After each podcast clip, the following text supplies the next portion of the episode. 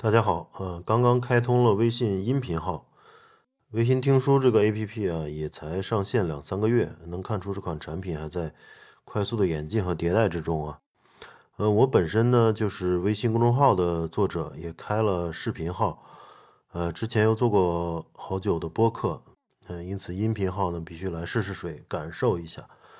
呃，先做个自我介绍了，因为是第一期，呃，我我在 IT 行业已经工作了近二十年。呃，曾经在北大方正啊，像 Teradata，嗯，中金啊，甲骨文这些大公司工作过，然后后来也参与过两三家创业公司，啊，承担 CTO 或者是技术合伙人的这个角色，呃，可以说一路摸爬滚打吧，但是没有什么值得吹嘘的业绩，呃，但是也算是享受过程吧。俗话说得好，尽人事听天命，但行好事莫问前程前程。啊，都是这个意思。那一转眼呢，二零二零就过去了。呃，因为疫情的影响，感觉更快了。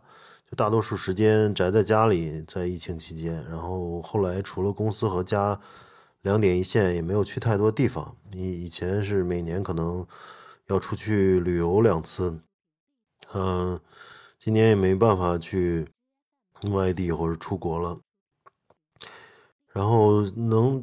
嗯，能回忆起的场景不多啊，就二零二零年，嗯，一转眼就过去了。那么，嗯，三十岁过了，我觉得时间仿佛就加速了。嗯，从二十岁到三十岁，好像有很多故事，有回忆啊，有闲暇，有玩闹啊，交了很多朋友。嗯，然后这些朋友又如烟散去。嗯，幼稚过，疯狂过，任性过，总觉得还有很多时间可以挥霍。在太多的机会面前不懂得珍惜，那无论是对人还是对事，呃，再回首呢，也只能笑当年那个混沌青年。呃，三十岁到四十岁，感觉玩不动了，疯不起来了，周围的朋友也都渐渐安定下来，彻夜的喝大酒呢，变成了在家喝茶。嗯，闲下来呢，坐在沙发上就很容易犯困，想好好做一件事儿，能投入的时间变得有限。呃，不得不承认，精力日渐消退的这个趋势啊，而生活呢也更加归于平淡。但这个年龄也有好处啊，就是渐渐抛弃了一些不切实际的幻想，呃，也懂得了什么是表面浮华，尽可能的去让自己追求一些更有益的，或者是更有意义的、相对永恒的东西，不再去迎合别人、讨好任何人，并不会带来自己的提升。就人际交往中啊，最重要的还是价值互换。就无论是给别人带来情感的价值，还是谋事做事的价值，其实都需要自身的强力、呃强大和独立。那么工作方面，呃，也有好的一面，也有不太理想的地方吧。就是部门的一些业务啊，也没有改观，呃，依然没找到特别好的发展方向。嗯，还是在存量的一些项目或者市场上去。搏杀，然后没有找到一个快速增呃快速增长的一个通道，或者说没有增找到这个增量的呃方向。那么疫情期呢，也导致我们团队有一些人员流失啊。但是令人欣慰的也有，就是我们团队的小伙伴去处都不错啊，有的去了外企，有的去了互联网大厂。去了银行，嗯，总之，相比目前的平台，都是莫大的进步。那么，我作为团队的负责人也好，领导也好，至少没有耽误大家吧？啊，绝大多数人在这里都获得了长足的成长。那么，对于一些优秀的年轻人呢，平时也会多聊几句啊，推荐一些书啊，一些好的网站啊、公众号啊，甚至呃，聊聊电影啊，推荐推荐电影，就。用自己的经验和经历来帮助他们成长，这中间也能体验到一些就是给予的快乐。啊，都说四十不惑，二零二零年正好跨过了四十岁的边界。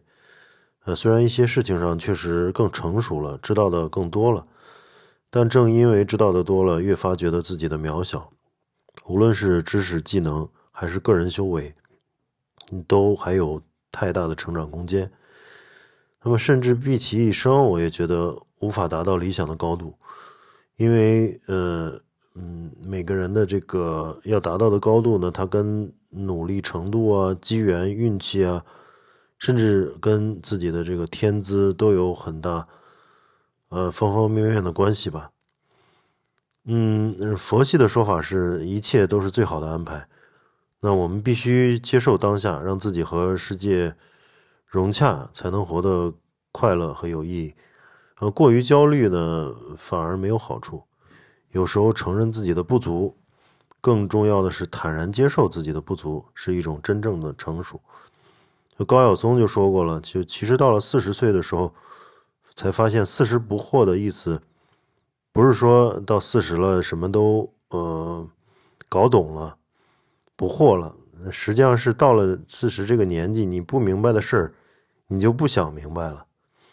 其实这这个话也有道理啊，就是真正到了四十岁的人，他，嗯，有很多事情就坦然了，或者是放下了。然后，二零二零二一年初始呢，其实也孕育着一些工作和生活上的一些变化，但是我觉得我的好奇心一直还没有变。还有有兴趣去追逐一些，呃未知啊，还有一些新奇的变化，嗯，这些东西我觉得是人之所以活着，之之所以还有进步的一个呃内在的驱动力吧。呃，那我们先聊到这儿，然后期待大家二零二一年都有新的收获。谢谢大家收听，我们下期再见。